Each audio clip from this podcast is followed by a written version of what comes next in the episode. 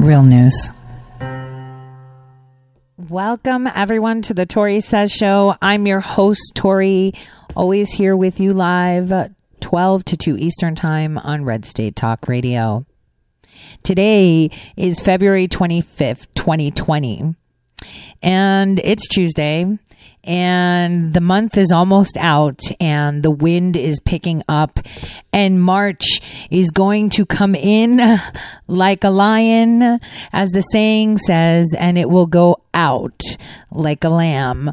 And we're awaiting the lion that huge lion to come out. The roar is rumbling. We're seeing a lot of things coming out to the surface a lot of things about infiltration, a lot of things that will make you question almost everything.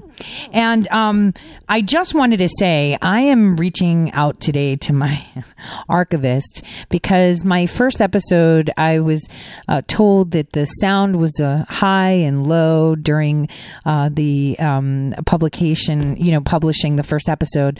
So I'm going to send that to him uh, this afternoon and hopefully he can make sure that the sound is great. I'm not a sound engineer. God knows I was battling with it all day and it was just not working out for me.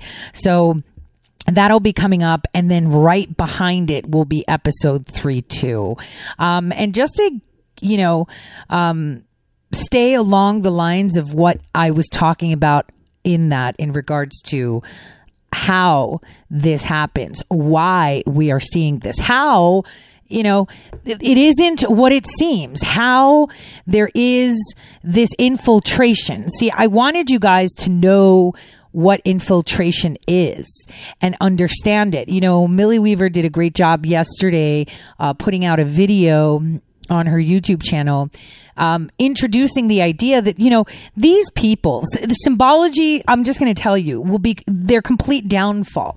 And it's because it's the rule of the game and you're going to think what do you mean game? Well programming.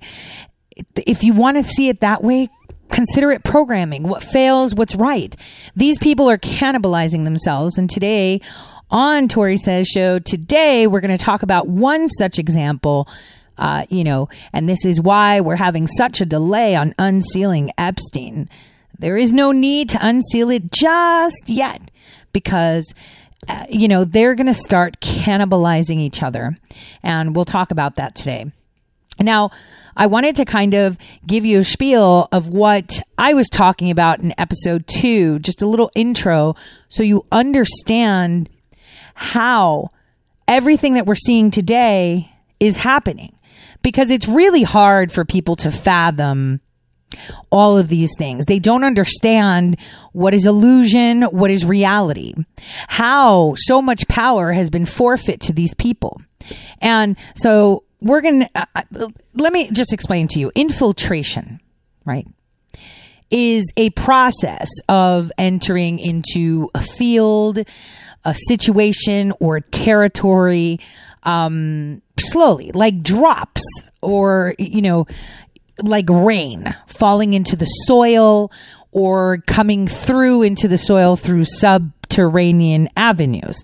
Now, if you think of infiltrators of our nation or a government agency as water, it'll make more sense to you. Think of them as drops. So you have to think how they actually move and maneuver in the area they want to infiltrate. It's kind of like a pot that you have, you know, on your desk, on your windowsill, flower pot. You can put water. Now, the water as it goes in it infiltrates the soil. Yes, that's basically what it does. Think of it that way. Well, this is exactly what they do. They enter this domain and they percolate and move around the area that they infiltrate. It's a very, very intricate process. It requires balance and obedience to sticking to the strict plan and rules. Because sometimes the infiltration happens slowly or it happens with a big rush move during turmoil or storm, right? Just comes in. But it can never be over capacity. Right? It's kind of like when you're watering your plant. If you put too much water, you're going to see the water. You can't not see the water coming to the surface. Remember, poop floats, right? Kind of like that. So what they do is infiltrators get in there and they percolate. The younger, the better. This is why you never apply for a job to work for these clowns. They recruit you. And they have very specific individuals that they pick. They don't want really smart people unless you're a mathematician, right? Or someone that's really good at pattern recognition. then you have to be stupid. Not stupid, stupid. A little bit, uh, you have to be average, but you have to be susceptible to control. So they infiltrate. And it's controlled, their infiltration rate is controlled by the porosity within the agency. How many spaces are open that they can fill or displace or replace? So, how quick this infiltration happens depends on how incognito they wish to go or how they can obfuscate their true intentions. And when they infiltrate, they have to be absorbed by the system that they have penetrated. So it looks like, yo, you know, I belong here. In actuality, if the department, agency, or nation, you know, that has been infiltrated is controlled by them, it's because of their ability to maneuver and replace to redistribute their power. Now, if for some wild reason there's some erosion in the territory or a leak or significant change, you know, that's where their bum is bare and they're revealed almost instantly.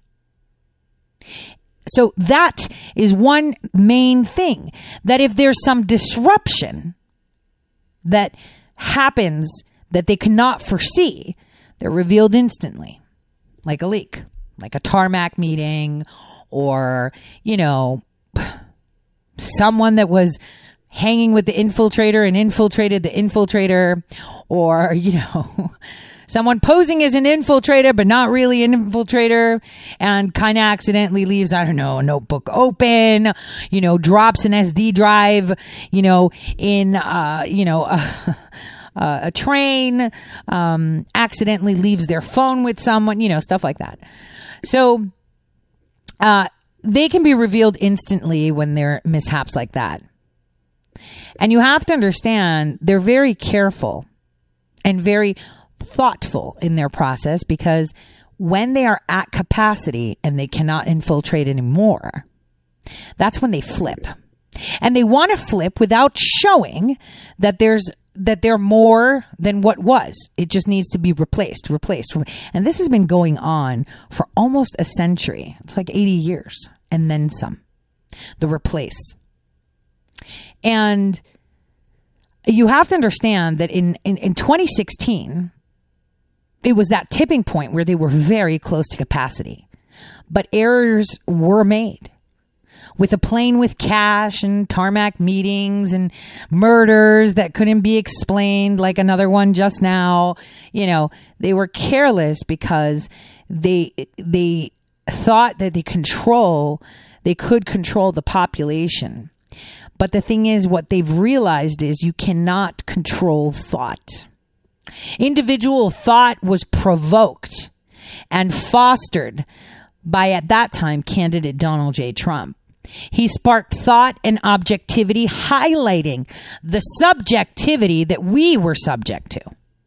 And there the story begins, where people, even though four years into the process of the awakening, resonating on a different frequency, they were ready. They were ready to accept it. They were open. Their receptors were up because it was resonating on another frequency. Now, remember how yesterday on my show we talked about Malaysia and how I told you that there is panic within the Muslim Brotherhood, which is a faction that has been manufactured for the purpose of weaponization. And now we're going to be seeing a lot more coming out. mm, jihadis taken out. Like just now, news broke that, you know, some Al Shabaab persons were taken out on February 22nd. You know, those persons have family in Minneapolis and they just happen to be working on Ilhan Omar's campaign you know, runs in the family kind of thing. Like I've been saying, it's not her real name nor her real age. And that'll come, you know, because nobody pays attention to the detail. She got married and she had like a Christian minister. Wait a minute. She's a hijabi wearing person that had cultural marriages, but went to have a Christian marriage with a gay guy just to what? Laugh at religion, use it as a farce. We're not talking about her first marriage in Somalia, are we? Okay. We'll just leave it at that for now. Because she was married off at a very young age, because, like I said, she did not enter the country as a child. Um, you know, but it's Islamophobia, right? It's so um, horrific. Now, what I want to tell you guys aside from the infiltration and and this we talk about uh, how infiltration happened in the second episode where i take you down the history path and we talk about the big three. The big three is a very big deal and i know a lot of you will probably like wait a minute wait a minute i've heard that before don't know what that really means uh, but i know it means something. The big three is a very big deal you guys it is one of the biggest farces that have happened on the planet. And, you know, as an Argonaut, I can tell you that um, the big three was really the, the crown and sub crowns. And it all started in 1941, just so you know. And it was all military. You have to say, wait, wait, wait a minute. Tori, h- how did the big three become military? Well, believe it or not, the first conference where they decided they knew best was literally called ABC. Again, symbolism will be their downfall. And once that moved along, remember how we talked about how Argentina put Tehran, Iran on the map to um, take uh, uranium and enrich it, you know, in Argentina. Well, the second one that occurred was between two. Two. And it was not military this time, it was leaders, and it was Roosevelt and Churchill. And they met, you know, by the Riviera, codenamed Riviera, actually. And so they sat there and had a conversation this is this is it. This is like these were considered World War II conferences. So these are the leaders that got together that knew best for all of us. For all of us. And the USSR got done over not from their um, first well, it was from their first actual conference that happened between Stalin Harriman and Churchill, right? Um, and this was more so that they were focus, focusing on North Africa and trying to um, prevent Hitler from entering um, Africa from the Mediterranean. This was called Bracelet. And this is so ironic that they call it Bracelet because that was the time that they had solidified bracelets on the Russians, period. They had locked them up and entrench them in something that they could not foresee. Now, there were many, many times that I have made reference to the French and how, you know, they were like the, I want to say the bastard child of the crown. And Charles de Gaulle, um, you know, had participated in such a meeting along with Henri Jouart um, which were military, right? Which is, uh, he's military, right? And they were supposedly the La Resistance against, you know, the Nazis. And they met in Morocco talking about the same thing, preventing, uh, you know, um, Hitler coming in and creating allied forces. And then we had the big and first Muslim Brotherhood conference which, according to historians, say that only Churchill and Ismet Inonu met, but in fact, Roosevelt was there too. And so this was called the Yanis Conference in Turkey. This is the first time the Muslim Brotherhood got together and Turkey actually participated in World War II. So I, I just am introducing you to timeline so you can understand just when things started to go a little bit different, right? A little bit different. Because that is when Americans had no idea exactly what was being planned and what was being done. There were many that came after and that were before that created things to prevent this from occurring. But it did not work. We know that um, the vice president at the time, uh, Nance, uh, he was very vocal about what um, about what Roosevelt was doing. He was very vocal. Remember, he was in for like 12 years, right? 12 years he was in office. March 4th, he got in as president and left April 12th, 1945. I, I just wanted to remind people that. That the 32nd president was in office until his death. And he was the one that revived the Democratic Party or you know how people keep saying, oh, it flipped and the Republicans are bad and now the Democrats are good? He's the one that created that, implementing this supposed New Deal, which now is called the New Green Deal, which is the hopeful deal. Green is the color of hope. And so he was the one that created the New Deal coalition and, um, you know, created this uh, American uh, liberalism and, you know, tried to push forward. And they even had him and held him to the standard of Washington and Lincoln. Now, in the beginning of his run, one would say they'd have to agree. But by the end, he was sold out. He sold his soul to the devil. So I have nothing else to say on that for now. So these are called the Yalta conferences. There were three. Um, I go into great detail about that. This this is interesting history that people don't know because the first of supposedly the Yalta conferences was held in Tehran, Iran, in 1943 between Churchill, uh, Roosevelt, and Stalin. Uh, but in fact, you know there were. Uh, the first one was actually held only by military personnel, just so you know. So why am I telling you this? Because history tells you exactly what's going on today.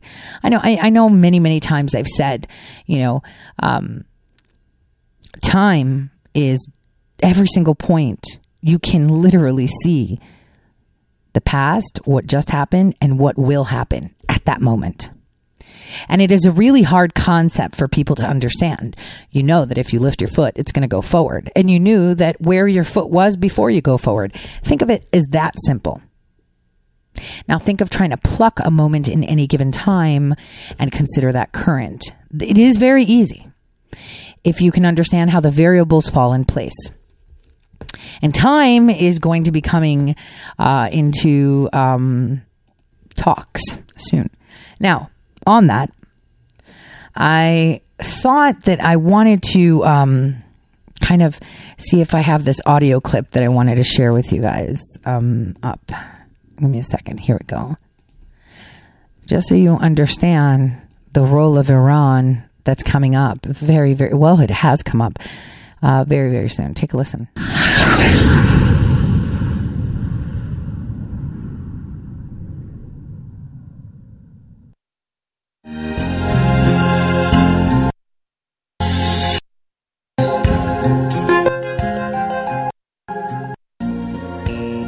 Oh gosh darn it. Nope, it's not going to work for me. Uh, of course it's not going to work for me. It's going to give me just the music, no voiceover. See, this is why why I need a very good um, sound editor. Uh, but I really tried. It was I was trying to demonstrate to you the significance of Iran and how they call that the first uh, meeting, the first Yalta meeting. Okay, it is the first Yalta meeting, and so I wanted to demonstrate that to you so you understand it. Now, where are we today? the president made it clear with his presser in India, and from what I know, he's on his way back. And we're locked and loaded, man, because March is coming. And right now, all you see is a, a, little bit of buzz, a little bit of here, a little bit of there, a few jabs, a lot of cannibalizing on both sides of the fence. We're seeing a lot of teeth come out and a lot of silence coming from the key player. I mean, no one's talking about Snowden He's here. Everybody's talking about the coronavirus. The, cor- the coronavirus, let me tell you something, first of all, is targeted. That's number one. Number two, if the president isn't worried about it, then I'm not worried about it. And you shouldn't be worried about it.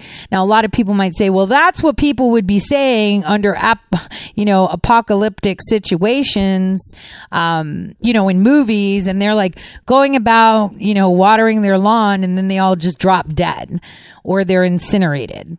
And it's like, mm, yeah, I agree but there's something else going on in China that you don't seem to understand. And we had played a very big part of it, and I've introduced you to that before, how we helped through these Yalta meetings create the situations they're in now. Now, think if it was the coronavirus is highly targeted and no one's actually died from it in the US. And a lot of people have given scrutiny to the president for bringing American citizens here and housing them here to get better here. And that's to better understand if it mutates on genetic codes or if any of our vaccines have indeed created the host situations and vaccines. I'm not talking just flu. I'm talking about you know, DTaP, MMR vaccines, you know, the whole nine yards. Um, this is where we're looking at the targets. How many people have had nano insertions on there? What cohorts were actually infected and how were they infected? These are things we want to study because everybody can have the coronavirus. It's in the same class as, you know, that, um, you know, viruses you could get from other things. It's just a virus. You can't inoculate against a virus because it mutates way too fast. And it's not able to survive on doorknobs. Uh, you know, when people say that, I get so agitated. It's like, dude, it's like RNA. It has no DNA. It can't like float around in the air and land on you or you breathe it in. The only thing, the only way that you can get a virus from the air is someone sneezes. There's, you know, tears, you know, spitting, you know, you touched a doorknob that had saliva on it or something disgusting. That's the only time time that you um, can transfer a virus. It has to be in a host. All alone, it's dead. It needs to be in a host. So let's get this clear. Okay. Because uh, that is the basic misconception. Like I hear a lot of people sometimes saying, "Oh, I have a pneumonia. It was just like a cold virus." No, pneumonia is a bacterial infection. A chest cold from a virus is just that, a virus. And viruses, um, you know, when they infiltrate your cells, your T cells are pretty capable. It takes them seven days. This is why when you're exhibiting system, system symptoms, you're not catchy. It's when you're incubating and you're growing those cells and multiplying, just so you understand. So, viruses are pretty easy. Your body can take care of it because they're not uh, ind- independent organisms. They can run rapid around your whole body and they're rampant everywhere. But the thing is, one, they don't communicate like bacteria do. And yes, bacteria communicate. And two, um, there is no medication you can take to stop from something, you know, injecting RNA and replicating. You just can't unless you want to mess with genetics and that's what retro you know little insertions are being done and that's how you rewrite your code of DNA or you allow people to do so. So that's just one thing I wanted to put out there the distinction between a virus and a bacteria bacteria actually talk to each other. It's through a method called quorum sensing. And if you guys want to hear about that, because I actually um, had visited uh, Dr. Bassler's um, lab out in at John Hopkins over a decade ago. Uh, she's incredible. People thought she was crazy, and yet there she is, the mother of the language of bacteria, because they literally talk to each other. Wow, where did the time go? I like this. I'll see you guys in a bit.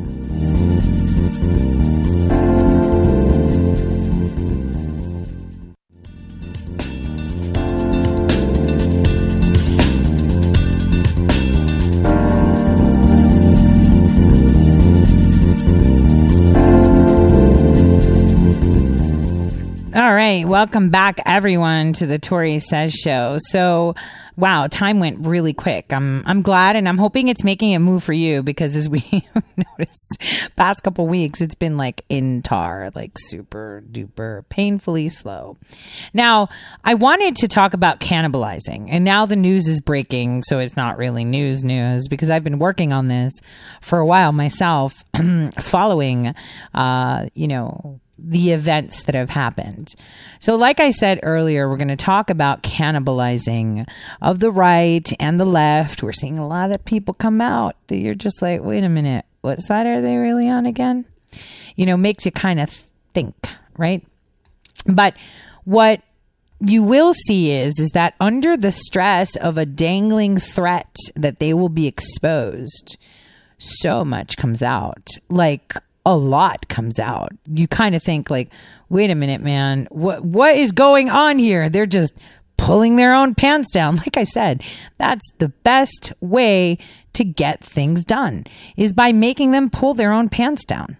So we're going to talk about that in the second hour because it's pretty big. Has to do with children, has to do with weaponizing the laws, has to do with Louis Bacon and how he decided and announced, oh, you know, yeah, totally. Like I'm closing my legendary hedge fund that totally set up, you know, Merrill Lynch like I was a god, but I'm going to like totally do this. And yeah, you know, I was like uh, totally uh, the fundraiser for Mitt Romney. Nothing to see here.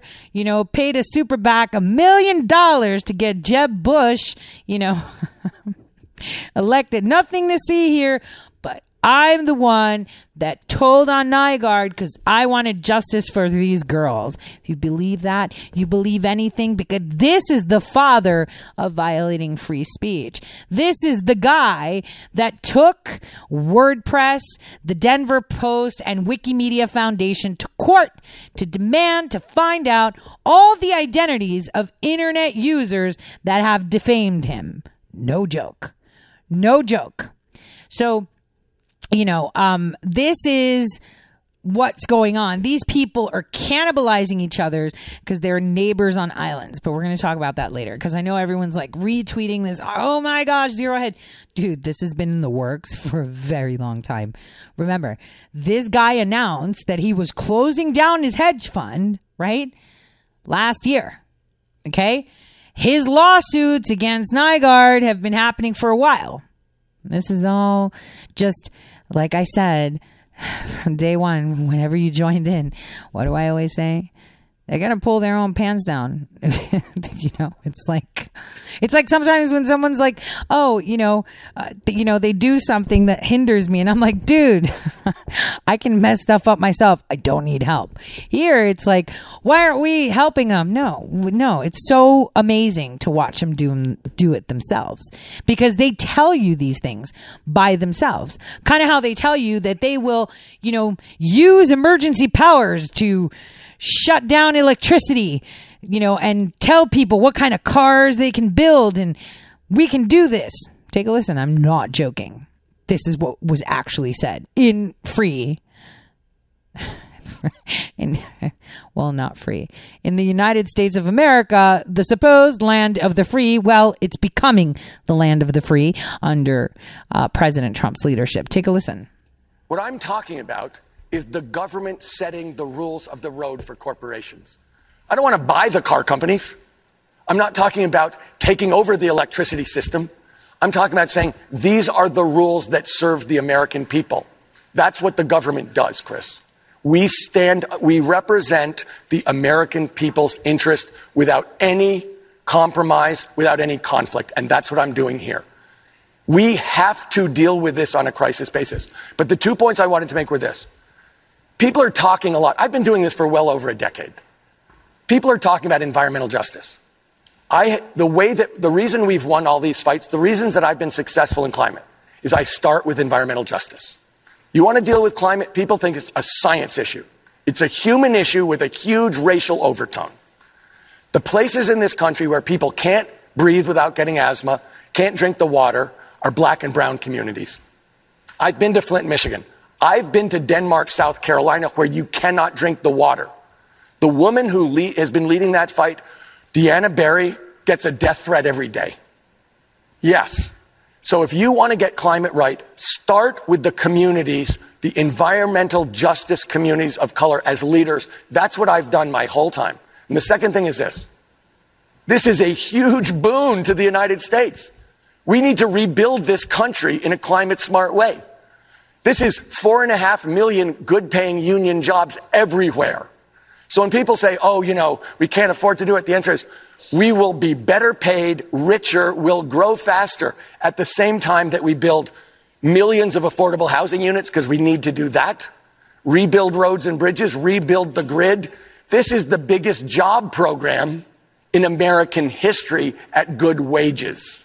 So when we talk about climate, And if you don't think I'm right, you should start reading more stuff. I'm not kidding. Natalie's point is the truth. We don't have a choice on this, and everybody, this is a perfect example. Everybody who has a perfect plan they need to get through Congress, let me just say, Congress has never passed a climate bill. Ever.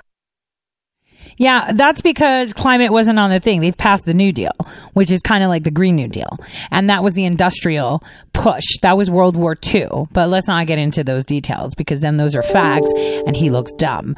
So basically, what he's saying is he's going to be using his executive emergency powers uh, of the presidency.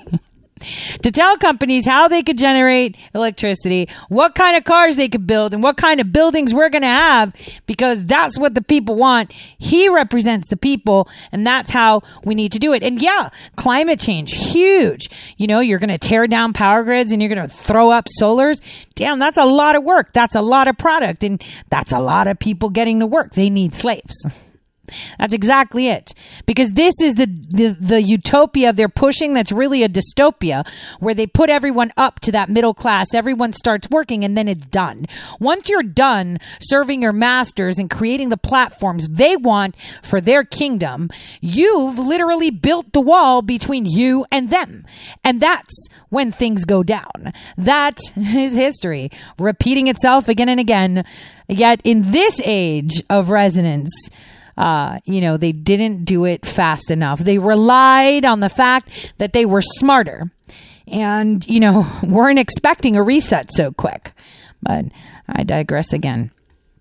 So before we get into uh, the whole uh, unseal Epstein didn't unseal yet kind of scenario, where I'm going to walk you through what's been going on in the background, I want you guys to listen to President Trump's uh, presser today. Uh, he got questions from reporters.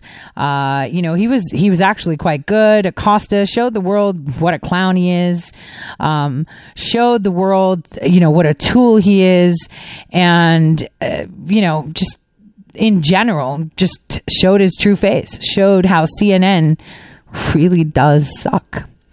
So let me jump to the nice part of this conversation. anything like it. What took place yesterday, and you know earlier than that, but yesterday they've never seen anything like it. So it was a great comment. Here we go.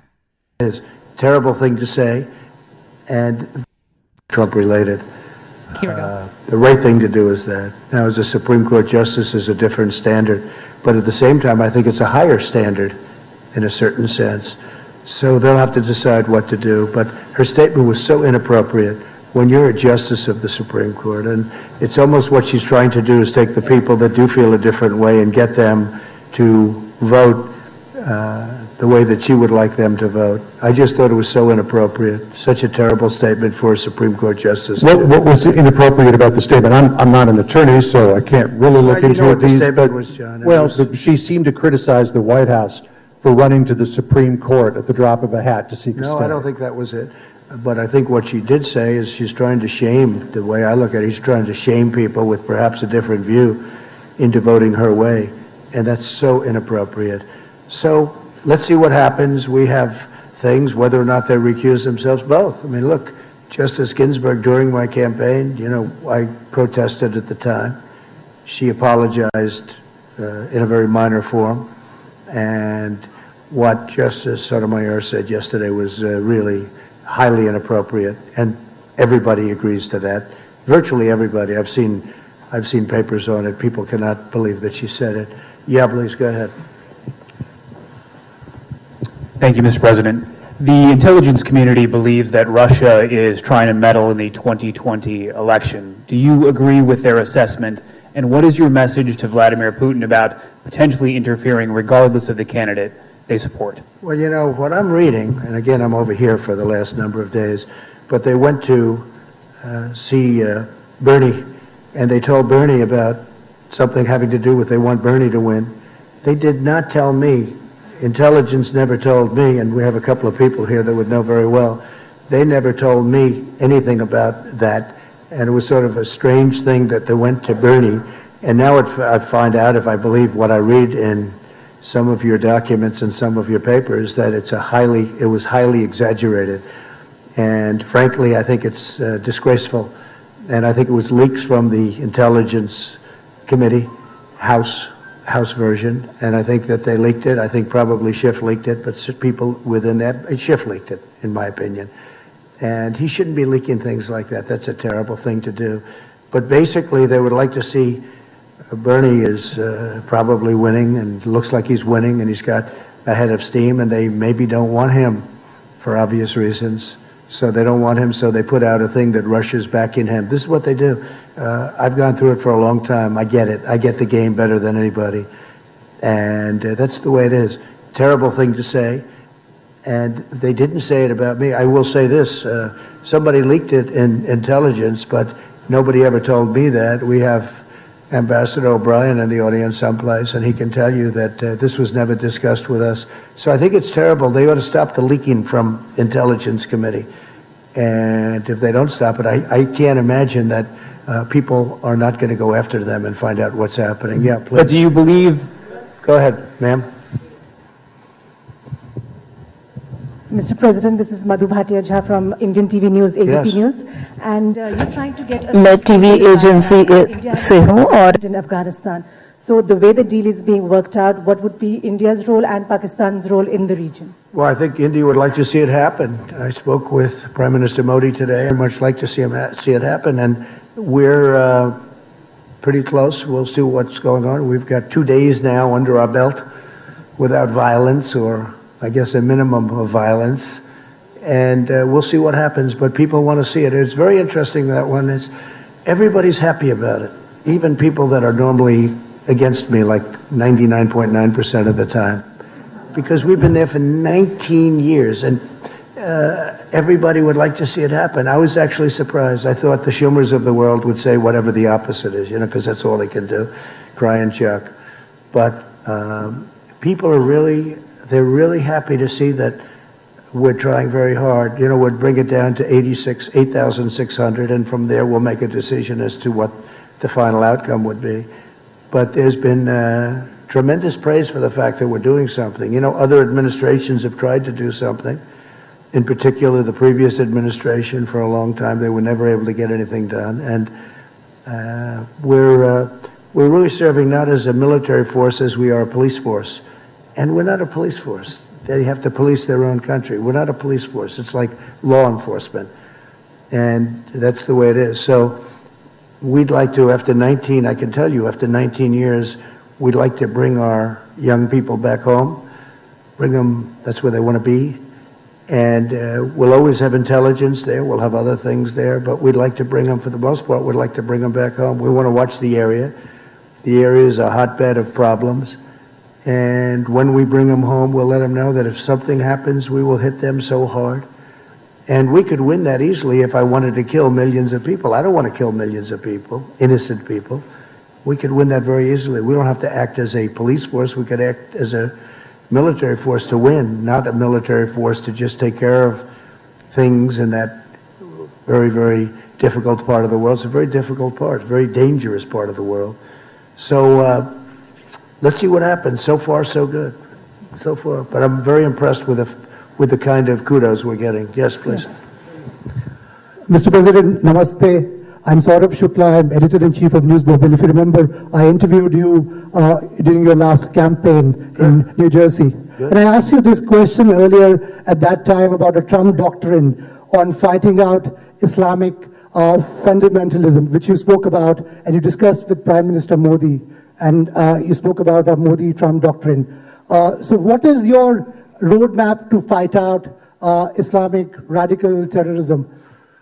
Well, I don't think anybody's done more than I have. If you look, because I came in, and if you uh, check your maps and look at Iraq and Syria, it was all over. In fact, they had it painted a certain color. I won't tell you what color because it doesn't matter.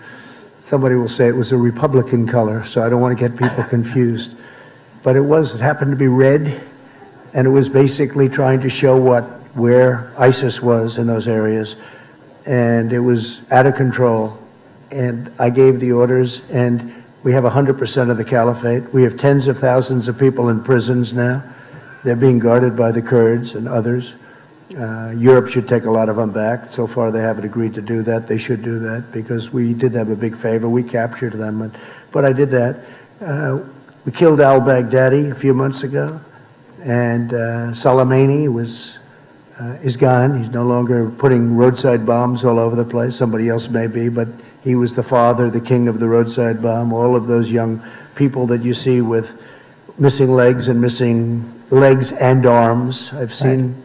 Every combination. The legs are gone. You go over to Walter Reed. I have to say the doctors at Walter Reed are incredible what they're able to do. Incredible. You know, it makes me feel really bad that he has to constantly tell the world how successful he's been in, you know, um, removing the caliphate and, uh, you know, helping those um, nations that are affected. Uh, India is more with the Mujahideen, you know, the the whole Russian jihad part. Um, but it's it's pretty it's pretty incredible what you see and how you see it. Uh, it's um, terrorism is you know nothing but mercenaries uh, that are you know highest bidder goes, and uh, that's how it's done. We see that you know. he's constantly having to promote what amazing things he's done, and um, it's it's terrible because he shouldn't have to. He's a great president, and you know he's done so well um, to, for our nation, but for other nations. Now with India. Uh, the GOP in general never took a liking to them considering them very poor, very low income, and none other than, you know, your typical rhino had said this uh, months ago when they were asked. Um, and said, well, they're poor. We don't want to tap into them. Yet they have the population and they have the smarts. These people are not dumb. They're very clever. They're good at technology, good at the sciences, but they're not tapped correctly. And that's because they've been more dominated uh, by the crown. Okay. Uh, that is how, you know, how that plays out, basically. Uh, so I'm going to play that clip for you because it was um, quite interesting to hear the rhino say it himself. Take a listen when he was pull asked. Me up. I pull me up. I look at China, 1.38 billion. I look at India, 1.33. Mm-hmm. India's not. Why are we not doing more to make great deals with India? It's a democracy. We have a lot of people that come over from India to study here. It just seems like a no-brainer, and it's a huge population. I think that will happen. Um, they haven't obviously been at the forefront for a whole variety of reasons right now. I think, in part, because of all the things he's doing right now, trying to negotiate. I think the next logical candidate is Great Britain. Um, but I think you'll see that happen. It's a big market, But what's but very but I low, mean- very low income level, you know. Right, but, but it's a big. There's the elitists talking. You know, the guy that walked in with 20 million under his belt, having been governor of the state and the president of the only state run bank, corrupt as heck, and doubled his net worth to over 50 million within one term as senator. But, you know, they're low income, like whatever. You should just see his face and the way he describes it. And go, next partner is Great Britain. Yeah, we're going to totally partner with the crown because that's exactly uh, who we need to work with. That corporation has the most property on the planet. They control almost everything, and we're going to totally fall into line with them because you, you know, investments and all. Big But, market. but so was China until we started doing deals with them. Then we helped their middle class grow. And I guess uh, what happened in history, and maybe we don't know this, but why did we not focus more on India from the get go, knowing that, hey, this is a democratic country, it's giant. I think because of the low income level may be part of it, but I, I, I think you'll see that increasingly. All right, pull me up. I look at China. Huh. Snooty? Much? Hmm. Interesting.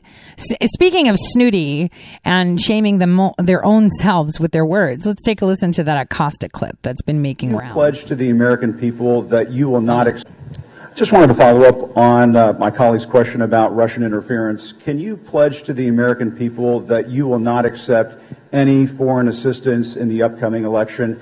And on this idea of a purge in your administration, uh, there was recently the departure of your acting DNI, Joseph Maguire. You replaced him with your ambassador to Germany, Rick Grenell. Uh, some of your critics have uh, pointed out that Ambassador Grenell has no intelligence experience. How can you justify to the American people having an acting DNI with no intelligence Okay, experience? first of all, I want no help from any country, and I haven't been given help from any country. And if you see what CNN, your wonderful network, said, uh, I guess they apologized in a way for. Didn't they apologize for the fact that they said certain things that weren't true?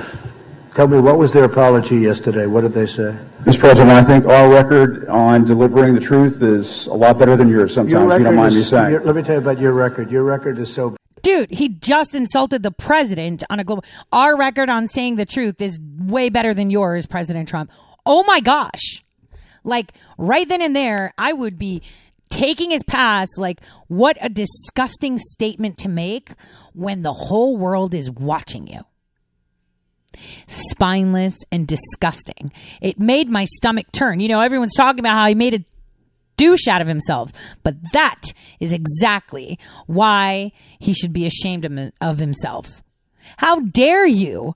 But CNN yesterday, you guys, was tweeting what?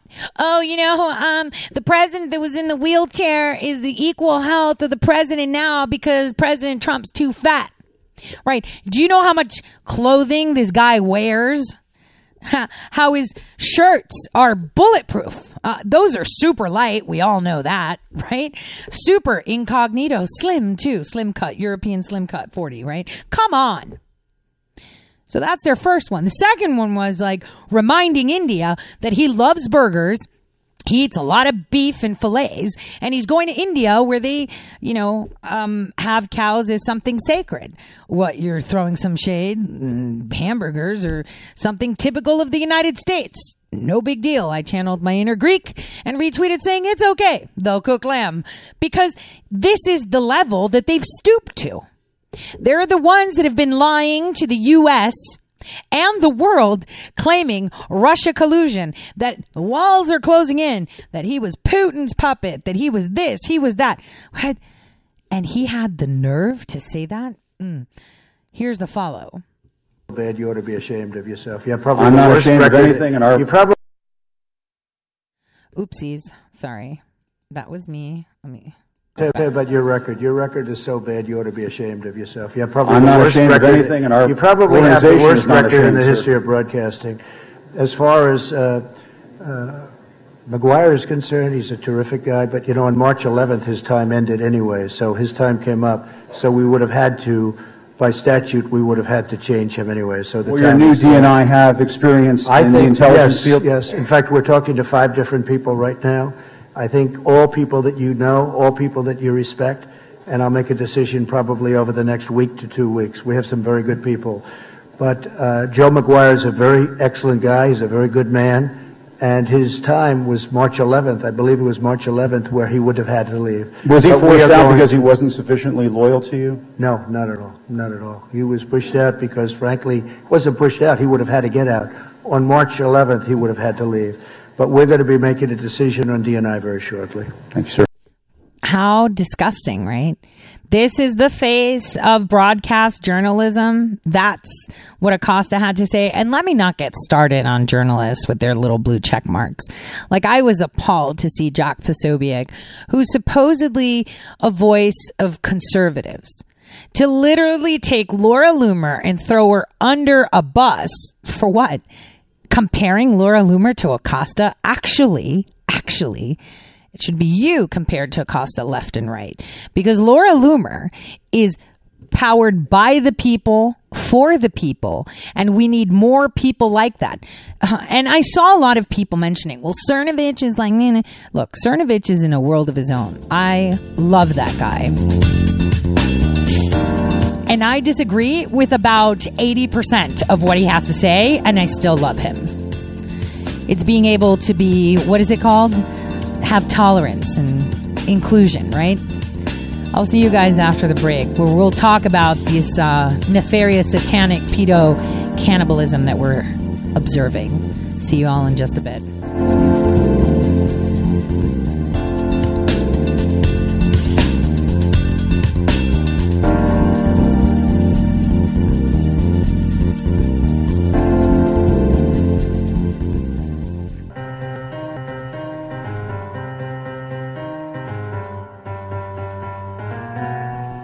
Real news. Welcome back, everyone, to the Tori Says Show. I'm your host, Tori. So, what is it that is really going on? Is what we're going to parse during the second hour of uh, our Monday through Friday show, 12 to 2, live only on Red State. So, what is really to come is what people need to say. And, you know, I've said it boldly through my teeth, through my smile, and through my cheek that, you know, specific people have access to certain mm, lenses where they can see things in certain ways and can put things forward in certain ways. Um, that can tickle one's mind. Let's put it this way. So, I want you guys to just, before we get into the cannibalism, because we're seeing it, we need to see what they're doing. So, uh, you know, I have a great friend called Mike who we have you know discussions all the time uh and you know this this bizarre remember i said this this bizarre stuff like even mueller you know when he acted like uh, you know all senile you know, he announced that he was running for Senate when he's running for president. And this is all a show. This is how you get away with, uh, you know, using up people's money that they invested in you and also getting away with going to jail because you're senile and you're nuts what do we see with Pelosi? Obviously, she's never been able to keep a coherent sentence. She's the last leg of that, you know, facade. She's the one that they sacrificed to put up there looking crazy. And what sucks is, is that she got caught red handed in Chinatown. Um, and what's super funny is that, you know, she's there with an interpreter and some person as a bodyguard. Uh, and she's telling the news station what she's doing there. And I want you to listen to what she says she's doing there. I started with the temple, so that's what we're going to do now. Yeah. Yeah. It's exciting to be here, especially at this time, uh, to be able to be unified with our community. Uh, we want to be vigilant about what that might be on the, uh, what is out there in other places. We want to be careful about how we deal with it, but we do want to uh, say to people, come to Chinatown. Here we are. We're again careful, safe, and come join us. Come to Chinatown. We're careful, safe. Come join us. Like, what is she doing? First of all, what, you know, Chinese spy is she meeting with over a bowl of you no fun guy, you no get no yen. You know, this is. Have you guys ever been to this site called Engrish.com? I swear it's so funny. It is so funny. Engrish.com. So whenever you're bored, you know how some people just like scroll through things? Like you need to go there and see some signs that have been translated in China. They're transliterated, I guess. And you know, R's or the L's are R's, so that's even funnier. Um, it's hilarious. It's one of my favorite. I actually contributed to to it years ago with an old photo of something that was supposed to be um, a sign that says. To, to take your card to the reception desk and the, the, the translation was like take card punch you at erection desk and i was like what picture. And so it was years ago. So it'll be somewhere buried in the back. But why is she in Chinatown? What is she doing there? And why is she speaking as if, oh, you know, it's safe here. What are you planning, Nancy? What are you planning, Nancy? Why are you there? She got busted. So if something comes out of that, we need to be you know, on our toes with that because we have the World Health Organization going nuts, spreading panic. Uh, we've got people everywhere spreading panic. Uh, they are moving full speed ahead. They're holding nothing back. And, and you have to think like, what? I mean, right now in Tenerife, they, a thousand people are being quarantined in a hotel over the coronavirus fears. Okay over the so it's not being confirmed over the fears. You know so this is you know on that end.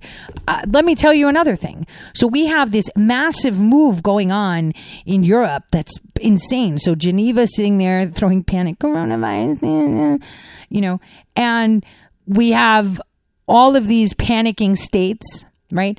And for some reason, the coronavirus has hopped over the countries of like Bulgaria, Greece, Albania. And now Greece is literally fighting off, get this, like, you know, a really armed guards. So it's armed police that are like riot police that have been landing on islands to move people so they can make more, you know, camps for these refugees. And they're like, we don't want any more and and that was what was incredible that they're they're bringing like military to push them aside. This is what happens when you want socialism. Like I've been saying it for forever. The minute you forfeit your right as a citizen because oh yeah we want to be europeans no why aren't you proud you're greek you invented all this stuff when people were still you know when Greeks were eating at restaurants, you know, and had toilet systems in like BC times, you know, the Brits were still picking ticks off each other's in trees, right? Up in England. They, they, they were picking fleas off each other. That's basically what they were doing. So you want to give that up to fall under the crown? Why? Well, when you do that and you want to dismiss your history, such a long running history, imagine us Americans that only have a flag that unites us. I'm really proud that we've stuck with it so far. You know, I'm really proud that for a hundred years, no one's yielded because you know what? Americans are really, I'm not saying no one else is, but we are really good people. We are innately good because most of the people that are here feel orphaned from the nations they came. And I know that sounds really bad, but your ancestors abandoned their homes and their family to start over. That's a really big move and it's really hard and takes a really big toll. I mean, have you ever tried to start over? God knows it's really hard. So you know, that unites us. That pain of wanting to have a better place, I think, is embedded through uh, those that came here. I mean, I know my great grandfather from my mother's side had come here with the railway and he was, um, a doctor that was an interpreter. Whatever, right? How weird is that? And uh, my other um, grandfather had come here um, as an entrepreneur, um, you know, uh, with import export goods. And then, you know, that's how, you know, they went back and then their kids came here. And, well, I mean, my mother didn't. I mean, she she didn't. My great grandfather came under the command of the king, you know, um, as part of his court to go and assist in the railways that they were doing up in the northern area of the U.S. Um, on behalf of the Greek crown. So I'm just saying. Um, my other grandfather was just really good at import exports, and that kind of uh, rolled through the. Fa- I think it stopped. Uh, with my late brother uh, on the entrepreneurship, uh, you know, my dad was a furrier. He he made fur coats. That triggers a lot of people. How could you kill animals for fur? Just the way I kill them to eat them. But anyway, I digress. The point is, what we're seeing is as people are forfeiting their rights to their history, to their culture, to their nations, they're forfeiting their rights as people to speak. And so, um, we see that this has consequences. In Greece right now, I have friends from the island of Chios that have gone with me. Oh my gosh, like they're literally bringing, they're throwing chemicals or something on the people that are protesting. I don't know what they are, like airplanes. And what is going on? What is Mitsotakis doing? Like, hello, this is Turkey's plan. Okay. Build those camps because we need to relieve the pressure off of Turkey because Turkey's about to flip. And Turkey's not going to flip in the nice way. Um, for all of you who are going to watch Millie Weaver's video, and I suggest you do because it kind of lays it out so you understand how the president entered into this presidency but really didn't have power. You'll see that there's a clip. Remember that sarin gas in Syria? Not the hoax that came just a couple years ago, but before that. When General Flynn was the general. Well, you'll notice that the sarin gas was being sold from one country to another. That it clearly states in the in the report that went to Turkey and then to militants. I mean, I don't know how many times I have to say Turkey before people understand that this orphan nation that nobody wants to play with. Arabs don't like them. Muslims don't like them. Europeans don't like them because they're the Ottomans. Like nobody likes them. Let's be honest. I really don't know. I know. Well, no, I do know. I know why there's a relationship between Iran and Turkey. But the Persians themselves, Iranians, loathe Turks because they were taken advantage of by the Ottomans. Okay. They were the ones that were ransacked just like all the other nations. I mean, that's a pseudo nation. It was just a bunch of barbarians that came in and took over many nations and made it their own. This is the core of the Muslim Brotherhood the weaponization of religion in order to conquer. They're the ones that w- put scriptures, Arabic scriptures, you could see them in Scotland. This is like real stuff. It's not, oh yeah, uh, just you know, they they had taken over the world by weaponizing religion. They know the spiel. They've done it before, but they were tame because that was an experiment that went wrong. You know, they did it with the whole Catholic Church off with your head because the Pope said so, and he's the man of God. So they just used another religion, weaponized that, and you know, went out of hand. So the Queen of Spain was like, "Whoop, Spanish Inquisitions, let's get rid of them all because they've taken over." This has happened before. History repeats itself. I mean, I, I don't know how many times we need to, you know, kind of see that. But what we're seeing is, is that these people in the end will indeed cannibalize each other. And they have. And it has started. And it's nowhere close to being done. We have to be patient to allow them to expose themselves.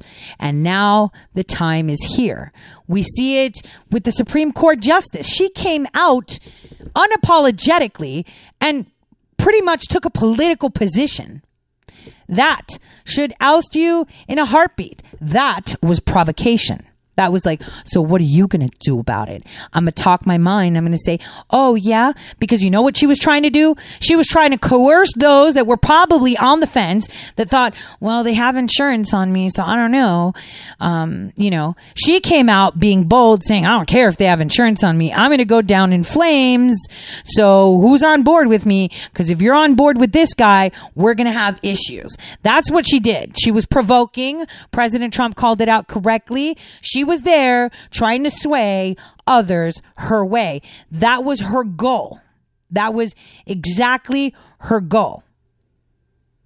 And, you know, those that don't see it, that should be an issue. Because why else would she come up and take, um, is it a political position? Of course it is. Oh, they're just like GOP. Why would you say GOP? Why not say more conservative views? Why are you saying this? That's the thing.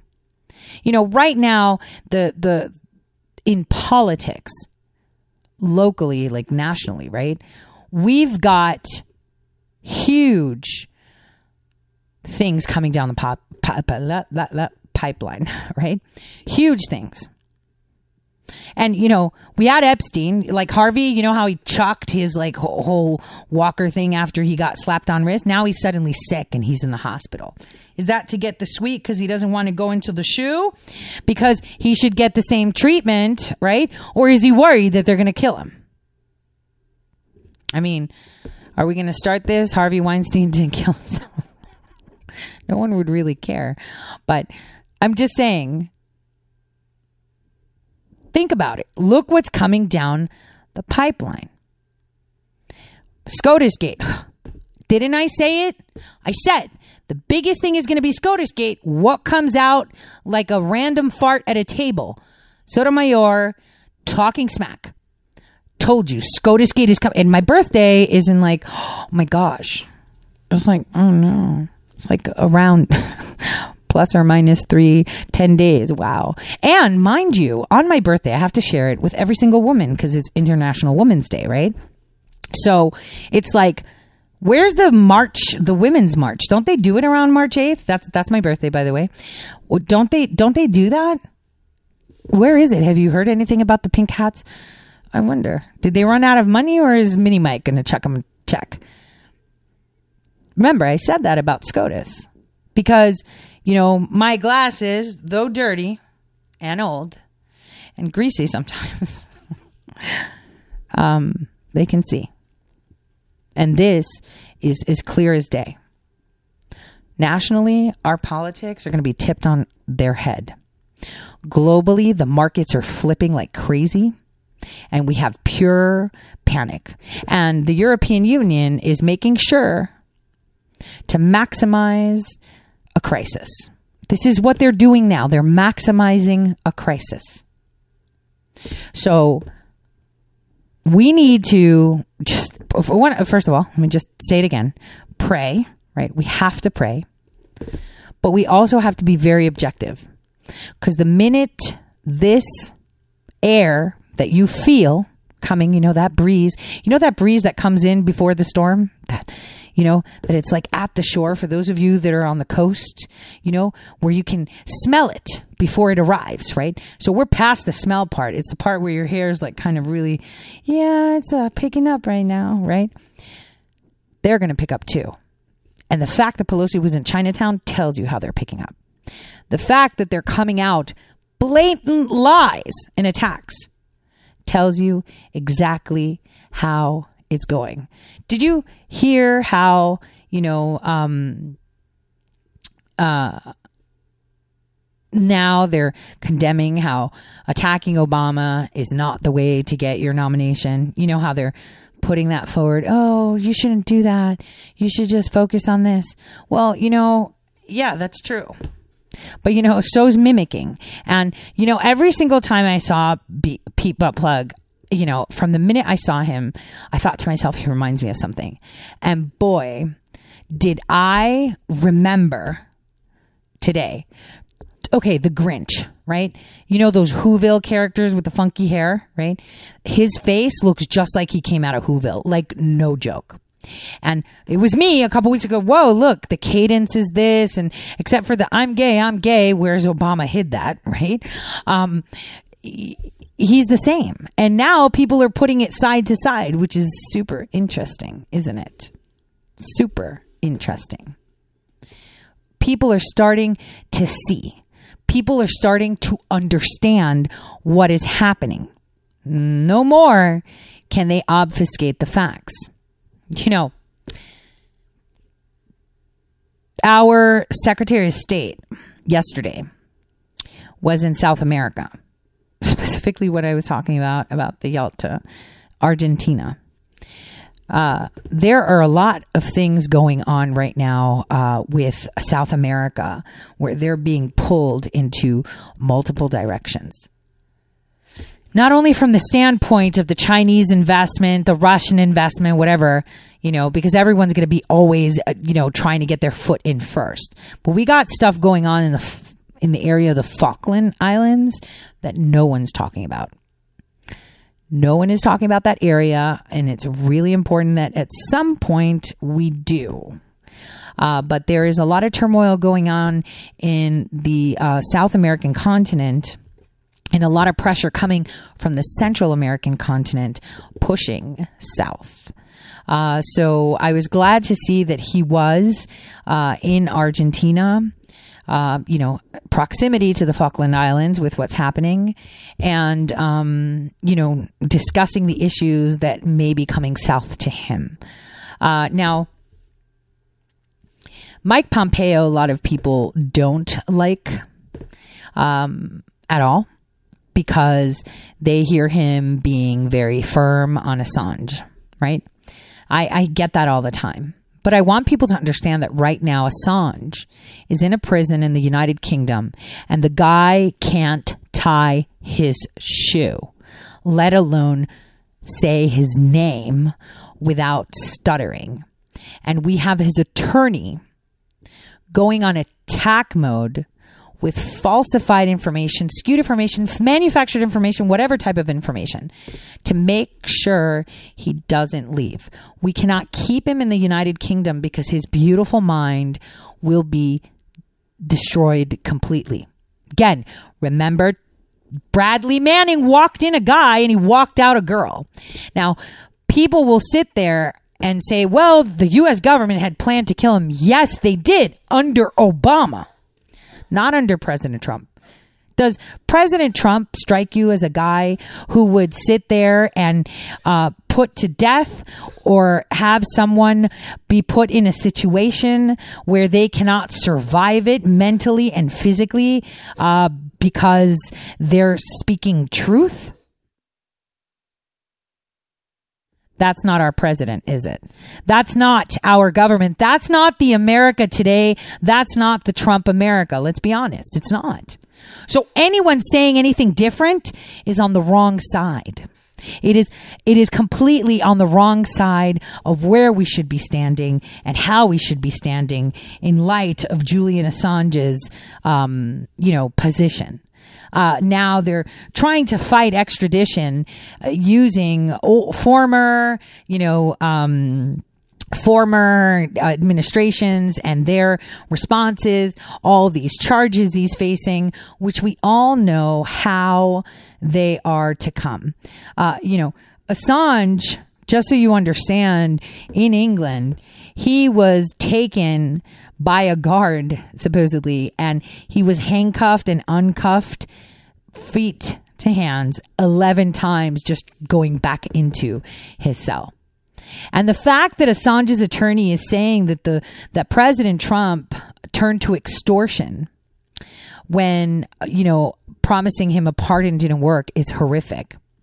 Of course, you would exchange, you know, you would use leverage you have on bona fide textbook, kind of gray area, maybe could be espionage charges, um, to to make it so that you know he provides the information we already have, but we just need to put the source out because we don't want to tell them about. We don't need people to know where all the white hats are.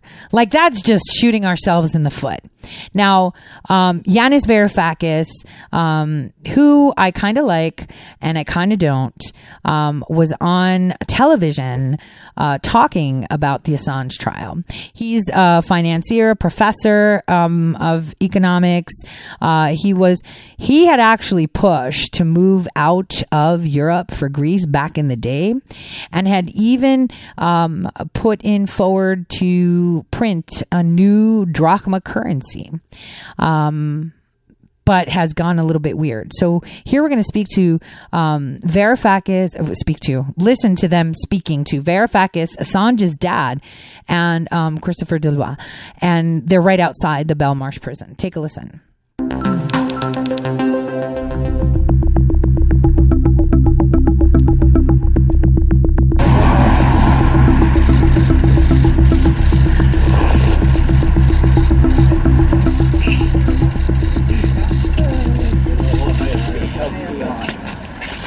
Gentlemen, thank you for coming.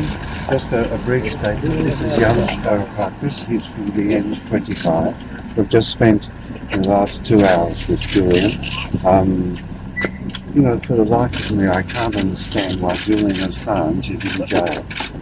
Having committed no crime, the family here that he can come and live with, that uh, a bail ought to be given immediately if the extradition order isn't got.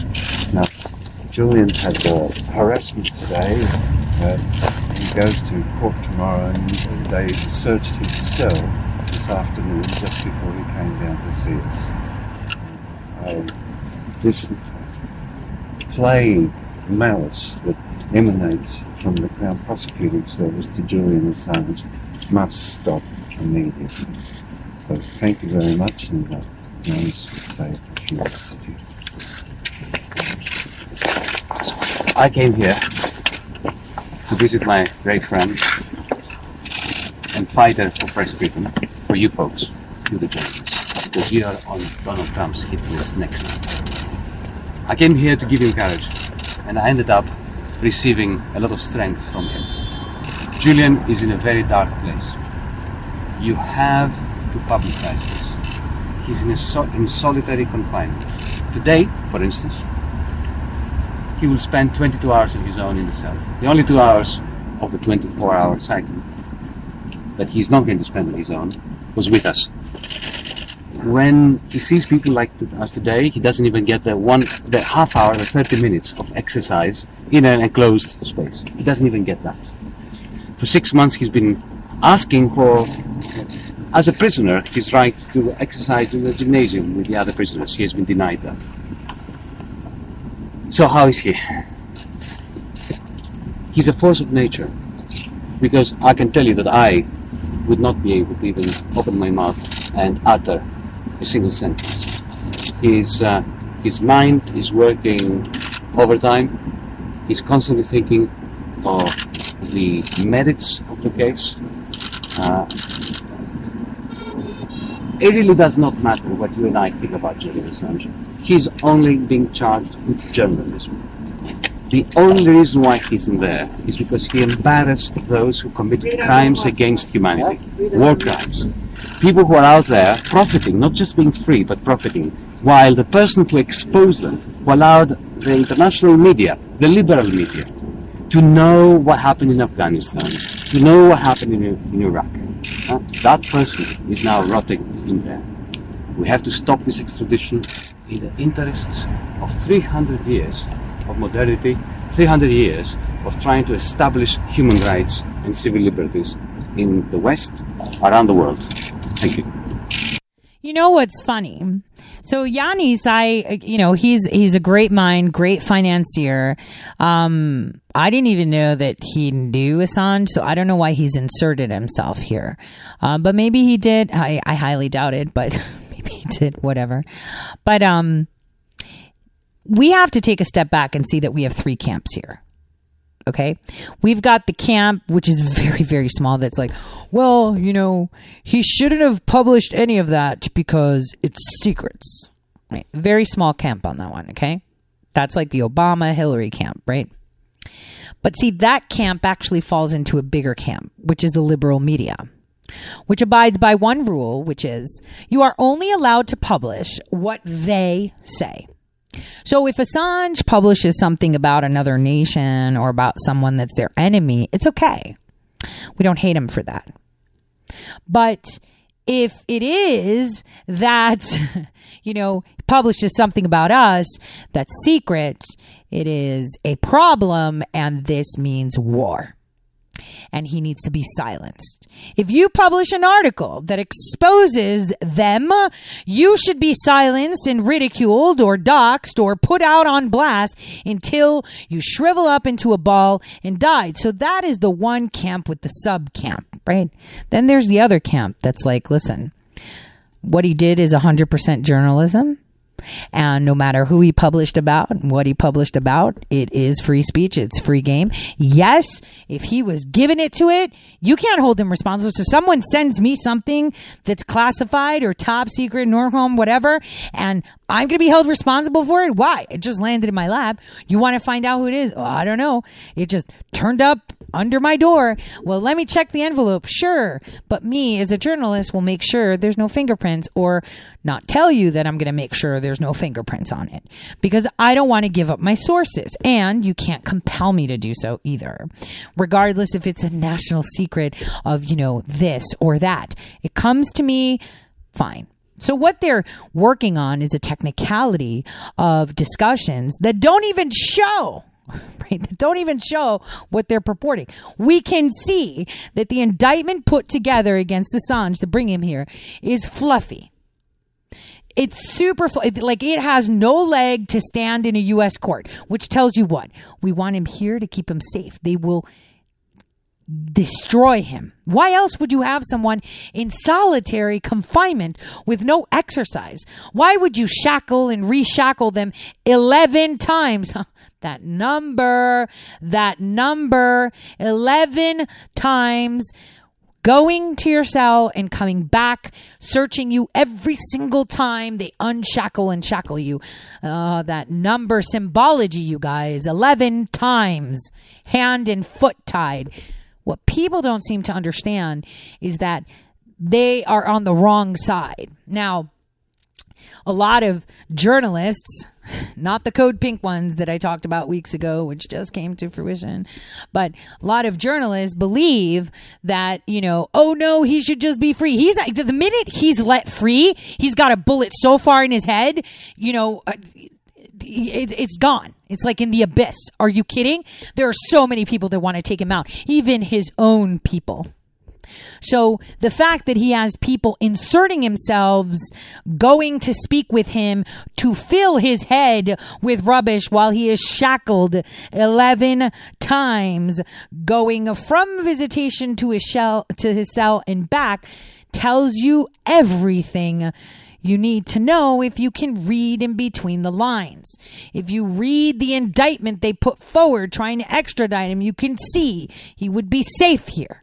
And now it is our job in the United Kingdom to convince them so, so they can provide it and say, we are supposed to be working together. You hand him over. And I'm telling you, the longer he is there, the farther gone from being helped he is.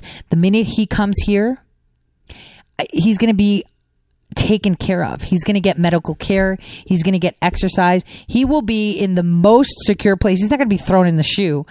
Okay? This guy's going to be taken care of. I mean, we're not going to tell anyone where he's going. We've got a lot of those locations. You know, I wouldn't be surprised if we took him to Camp David to go hang out.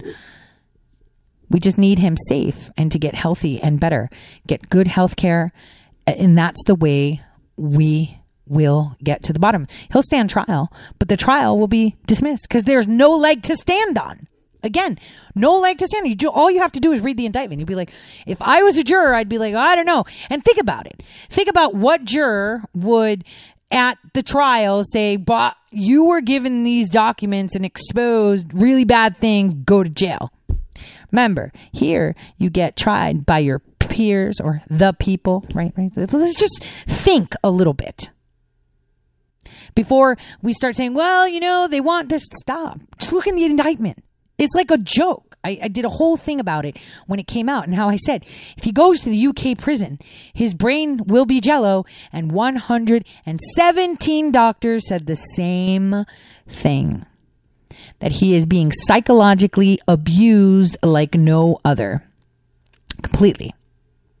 But you know, uh, no one ever, you know, looks at the fine print. They all run with the masses. And how many times do we have to say we're in the news now? We are the news. No one else is the news. We are the news. Nobody else is the news. They can't tell us what to think, how to work, what to do, how to dress, how to eat, what we should be doing, nothing like that. Now, now we're going to go into a very good example of cannibalism. Okay. They're not like in the literal sense of eating each other, but in the literal sense of they're totally attacking each other. Um, so uh, the story broke that Peter Nygard had his place like raided by the police, by the FBI, right? Um, and all this stuff was happening, and the headquarters of uh, his company were raided. I want you guys to. Um, where is it? Inside. I want you guys to listen to the Inside Edition because they built this up. Okay. Inside Edition, Lefty, part of the swamp. I want you to listen to their little spiel on Peter Nygard, and then we're going to talk about bacon. Hold on. Let's start this for you because this is really to Jeffrey this is Epstein and the island where he is alleged to have molested young girls. But this case involves a well known fashion executive. Lisa Guerrero traveled to his Caribbean compound where a number of women claim they were victims of what they call a sex trafficking ring. Peter Nygard is one of the biggest names in fashion. The billionaire rides in a private jet with his name emblazoned on the fuselage. His flagship store is in Times Square, and he always seems to be surrounded by beautiful young women. Perhaps that explains why the 78 year old billionaire uses anti aging treatments to stay incredibly fit for a man his age. Nygard owns homes all over the world, including this huge estate in the Bahamas, where he's entertained Britain's Prince Andrew. Yes, that's the same British royal linked to the Jeffrey Epstein scandal. Like Epstein, Nygard has a luxurious compound in the sun kissed Caribbean. This is the private estate in the Bahamas known as Nygard Cay. Yes, it's named after the fashion tycoon, and why not? He owned it. It has a beachfront mansion with an aquarium, a helipad, and a casino. But now there are allegations that Nygard was using this exotic paradise as a sex trafficking ring. It is the most shocking things I've ever heard. Attorneys Greg Gutzler and Lisa Haba just filed a lawsuit against Nygard on behalf of 10 women identified only as Jane Does. He would target the women that he felt was the most, were the most attractive to him, that met the body type he was looking for, and he used whatever, whatever was needed to make sure that those women ended up in his bed and he was able to hurt them. When you saw these latest allegations, were you surprised or not? No, not the least bit surprised. Victoria Sarnay says she was Nygard's personal assistant for a time in the early 90s. The girls would come down in the morning looking absolutely dreadful and saying, you know, can you get us out of here? Can you get us out of here? Really? And we'd say, no, we can't because we didn't bring you in, so you've got to go ask him for your plane ride back. I'm now on the beach in front of Nygard's private estate here in the Bahamas, and as you can see, as we're watching them, the caretakers are watching us. How long have you worked here? For a while. A while? Are you aware of the allegations that had taken place here with the parties? No, ma'am. The estate is filled with Mayan architecture with a dozen cabana style residences. It looks kind of like a, an adult Disneyland.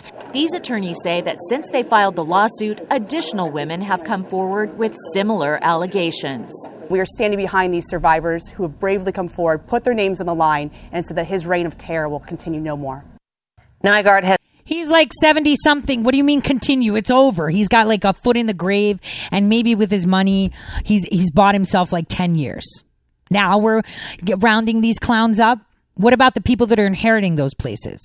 So this is one of the islands. When are we going to go to Sir Branson's island? You know, Mr. Virgin, who took Barack Hussein Obama right after the swearing in of President Trump on a trip to his island, where they've had all these parties together, where they were posing man spreading on boats and hugging each other in the water, frolicking. When are we going to talk about that island? Are we going to take it island by island? Are we going to drip drip? Because that's exactly what we're doing. Because this is how torture happens. See, um, what happened between Nygard was what they say sparked, and they say sparked from like his um, feud between Louis Bacon and himself, uh, because Louis Bacon was complaining that he was using island for certain things. Now Louis Bacon stepped down. So, okay, wait, let's go, let's rewind. So, Nygard has been under investigation for the past year. Louis Bacon stepped down, um, I think it was like November of last year, saying something like, oh yeah, I'm closing down my, you know, multi management hedge fund company. Um, you know, it's a really big problem. So, wait a minute, listen. So, he's shutting down his hedge fund company now that the stock market is berserk and bananas. The last hoorah of this phony fiat currency on a market, and he wants to shut it down. Moore capital management is what it's called. Um, you know, obviously, he's got the Remington investment. Um, Moore Macro advisor and Moore Global investments, um, uh, also known as MGI to people like the Clintons and Obamas and whatever. And so, you know, he um, and Nygard have had a lot of fights. And he stepped away from everything um, because he's he was um, supposedly, you know, tired. I don't know what his excuse lie was, but here's how it goes. That supposedly Louis Bacon ratted out Peter Nygard for like doing stuff on his island and their neighbors, right? And so they're neighbors in the Bahamas and they've been like in court and online talking smack to each other over property since 2013. So this is all about money, okay? So they've been fighting about money. And so this went like super crazy where they're just getting really big law firms and just paying them crazy money to sue each other and then PR firms to cover up the lawsuits, right? This is just how insanely stupid these guys are. And so, um, in 2015, Nygard said that, yo, Louis Bacon loves some blow. And he had like 50, 50K worth of cocaine sitting in a boat, you know, that washed. I'm sorry. I'm so sorry. So, uh, uh, you know, a whole thing of floating cocaine floated up to the shore, um, you know, because it was his. And, you know, then Bacon was so pissed. He was like, You're defaming me. I'm going to sue you. And then he said that he was part of the KKK. Like, this was like nastiness on another level. And so these two guys, both in the same insurance, they both running with the same insurance hanging over their head, were fighting against each other in courts in New York and LA. Um, you know, uh, sending plants into their companies and doing all this stuff and all this garbage. I mean, um, the Bahama Supreme Court actually sentenced Nygard to like prison time and fined him $150,000 because he stole confidential emails from a Bacon sponsored environmental group. Do you want to guess what that environmental group is that he sponsored? I should leave that for another time, right? I should. So, um, what people need to understand is is that at some point when the heat is actually cranked up, these people bust. And you'll say, well, in 2013, they started fighting. Yeah, they started fighting about territory, peeing on each other's tree, more this, more that. It was all that. But right now, it had been climaxed in 2016. That's where it took a turn to a different direction, where it went moving more forward right? That is what people need to take a look. Now, he stepped down from his company. This guy's company is being raided. We still have Harvey Weinstein in the hospital now because he's apparently super sick. And, you know, Nygard and Bacon are still fighting, even though one of them is put together. I mean, come on, you guys. These people are going to eat each other up. All you have to do is dangle the bait, and these people will cannibalize each other. They will go after each other. They will expose the other person in hopes that no one's going to look at this hand, so you don't look it over here. That is how they do it. Look, uh, let's talk about Bacon, okay? He was, uh, you know, Romney's fundraiser. He donated a million dollars to the Jeb Bush Foundation. Wonder if Jeb went to the island. He's done so much in England too, like participating in things in England too. Really good friends with Prince Andrew too. Just saying. And, you know, he is the guy that, like I told you, um, had filed a complaint in U.S. federal court saying that, um, uh, not not here in in England because he couldn't do it here to get names of people that had written stuff about him. You know, this guy isn't clean either. These are e- they're eating each other up, and you have to think, why are they all going after each other? Why have they decided to do this? Where is it going? Obfuscation? Or is it just giving us the more prominent ones? Because there's a think we have Ghislaine Maxwell hanging out. Huh? That's a pedigree that people aren't talking about. No one's talking about it. You know, we have heiresses going down, going down. You know, Operation Varsity Blues, where they were talking about, you know, Felicity Huffman and the rest of them, right? Well, you know, you know those hot pockets. That chick's going down. She's going to be sentenced to it. You know, um, they had that. She pled guilty for being involved in Varsity Blues. Hot pocket hair heiress. Do you know how many of these people are going down? This is how you do it. You put a little bit of a strangle and they flip. They flip to save their butts because they don't want to be like Jeffrey Epstein, who didn't want to eat at restaurants because he didn't know what was being fed to him, that was sitting in a cell with big fat roaches going across. He didn't feel like he had to want to, you know, he didn't like the fact that he had to squat in a corner. Yet, when he had children and women squatting in corners, it was okay. These people are going to get exactly what they deserve, but the thing that you have to do when something is so deep rooted and so far into it that you need to let them expose themselves. You can't just lay it all out. You can't just mass arrest them. You have to let it come out. I mean, look at the pictures. Be honest with me, guys. I, I'm pretty sure some of you saw those pictures being circulated where Pelosi and Adam Schiff are hanging out with Juicy Smollett, the French act, Jussie Smollett, the loser, the fake, oh, you know, uh, MAGA country, bleach and stuff. Yeah, that guy. Tell me, be honest with me. Tell me that Adam Schiff didn't look like a real creep with his little rainbow t shirt on. That picture gave me the heebie jeebies. Like he looked creepy as anything in that. And totally was similar to the pictures that that people are like, "Oh, those are fake." Totally. Totally similarities. I don't care. Totally. So, what we need to get prepared for is the cannibalization that you're going to be seeing happening right in front of your eyes. They're all going after each other. They're all attacking each other. They're all going to give each other up. Now, how are we seeing this? We're seeing people being exposed for who they are, and this really sucks because I feel bad for some of them because some of them don't even realize that they've been made. And again, it's not about made, it's about methods, right?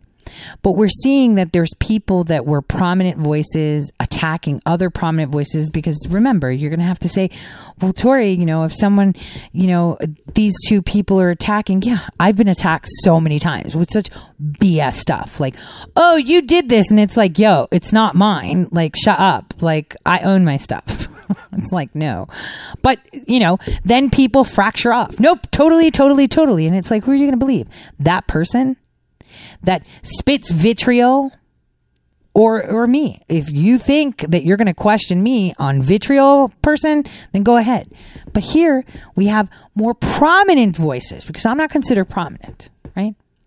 Going after each other. And people are I I know that I've had so many conversations with various journalists and patriots and I was like, yeah, you know, so don't you know, what you look at is the way they come off, right? What are they saying? How, what is their tone? What are they talking about? When you see someone talking about infatuation with like murder, uh, you know, propping up Code Pink, because we said this two weeks ago. I told you this was coming. Um, you know, you see what their interests are, then you have an idea of who they are. They, they're not lying to you. They're telling you exactly who you, who they are, right? By showing you their likes, dislikes. Oh, I like this. Oh, I don't like this. Oh, mm, right? Then when you have journalists that are stealing other people's work, like I remember once, you know, so stole a story that was Laura Loomer's and I was sitting there telling her, dude, you were working on this with me yesterday where you were bouncing ideas off of me with it. She's like, oh, it always happens. Why would anyone consider them a person of integrity? Th- There's little things that we all need to be paying attention to when, when I say watch who you get your news from and your information from. Don't say watch with your eyes. Say watch with your heart and what tells you is right. You know, what tells you is correct. How does it feel to you when they're talking, when they're tweeting, when they're uh, what what what you know, how does it resonate with you? Remember resonation, you know, how you meet someone in 5 seconds, you like them or you don't like them, right? Same thing. How does it resonate to you? Because this is going to become very, very important as we move forward. Because between now and the start of SCOTUS Gate, all the way up to May, when it really pops, May 5th, 5 5, I think it should be the real kicker of SCOTUS Gate, you are going to see a lot of this. A lot of, you shouldn't be talking, you're this, a lot of doxing, and we should stand by it. I'll, I'll tell you what. Um, so there was like this challenge going around the United States where people were making really dark, you know, humor jokes. You know, like the ones where they're really, really bad. Like I can't even repeat it on air. But you know, they're so bad, but they're funny, but they're super bad. It's like me and, you know, making fun of the fact that the Chinese can't pronounce the L, you know, they are, right? They can't say English. They say Engrish, right? No big deal. It's normal. Kind of how I say that the, the N train in New York smells like rice. How I order my coffee Puerto Rican. It's not like I'm racist. I'm picking fun how Greeks are hairy, you know? Uh, That's okay. You know, that's totally okay. But we're talking, this is going to be this is let me, let me so let me go back to this challenge so you understand where I'm coming from. So there was this challenge where there was like a prom thing that says, "Oh, you know, if I were black, um I would be picking cotton, but instead I'm picking you." Totally racist, totally not tasteful. Um, I didn't find it funny, um, only because, you know, we're slaves now too. And just because we're not picking cotton, but instead we're paying taxes doesn't resonate funny. But I could see how someone that has a mm, lower kind of, you know, IQ ish type may find that hilarious. But on the other hand, I don't find it I don't find it offensive. I just find it bad in taste, right? Because a lot of people could get offended with a lot of stuff I say. Um, bad taste, they might say, in their eyes, whatever. But this one was bad taste. So what I saw, okay, so it happened in Texas, happened in Ohio, not a big deal. Dude, in the state of North Dakota, there's this chick that works with kids. Like I am formulating a document to just send to them because I'm so pissed. So children did this. Children. She took pictures off their social media that she got off of some other kid, an adult, an adult, right? That believes that all of us should have free stuff and there's nothing free. And just like Seth Dillon of Babylon Bee tweeted out today, they should get in trouble for misadvertising because it's not free. It's paid by taxpayer dollars. So here's what this adult did. They took these children's photos, right? And put them on blast on social media completely. Comments were disgusting, doxing kids, saying where they live. And when they come from a place like Devil's Lake, where you got like 3,000 people and it's super easy to find one high school that's also a junior high, that's also an elementary school, that has like 20 kids, right, in a class, that's putting a target on a child's back. So not only did they circulate their faces nationwide, but they were calling them racist, telling people where they live, they're from here, they did this, they did that. You know, as an adult, if you don't agree with something a child does, right? One, if there's no immediate danger or threat, you go to the school or you try to contact the parents. This clown, this POS of an adult, if you want to call it, that supposedly works with kids. And after this, I believe that she should be terminated and she should not be allowed to work with children because she had no problem criminally harassing children. That is one thing that should never be done. Criminally harassing children, putting them on blast so much that the local media, which is soon, my pretty, um, there, started blasting them too. And it's like, all right, these kids messed up. They're kids. Now this is going to be forever on the internet. That's going to bite them in the butt 20 years from now because your stupid libtard tush couldn't sit there and make one phone call. Because I could find their parents' phone with one phone call, one search, one DM. Instead, you blast them and put them on media and start sending it to New York Times. They were smarter though. They didn't put their faces on. I was shocked that there are adults like that. But that is the ugly that we are up against, you guys. That is the ugly that you're going to be seeing coming out with full force. Full force. Children are fair game. Why? Because they don't respect life. Why? Because children are nothing hmm, but a commodity. And this will be coming out, and you can see it in society when they don't have boundaries. No boundaries. No boundaries whatsoever. They will weaponize a child's mistake, a child's, you know, victim, right? They will weaponize it against people. If I was those parents, I would be suing the crap out of that woman. And, you know, I don't know if anyone is going to do it, but you know I am. I have screenshots and everything of what she did. She should not be working with children and specifically children that are supposedly trying to figure out a way to get back into the public life and be independent. Shame on them and shame on her. I'll see you all tomorrow, same time, same place. For me, it's a big day tomorrow, so crossing fingers. Have a wonderful evening. God bless from all of us here at Red State Talk Radio.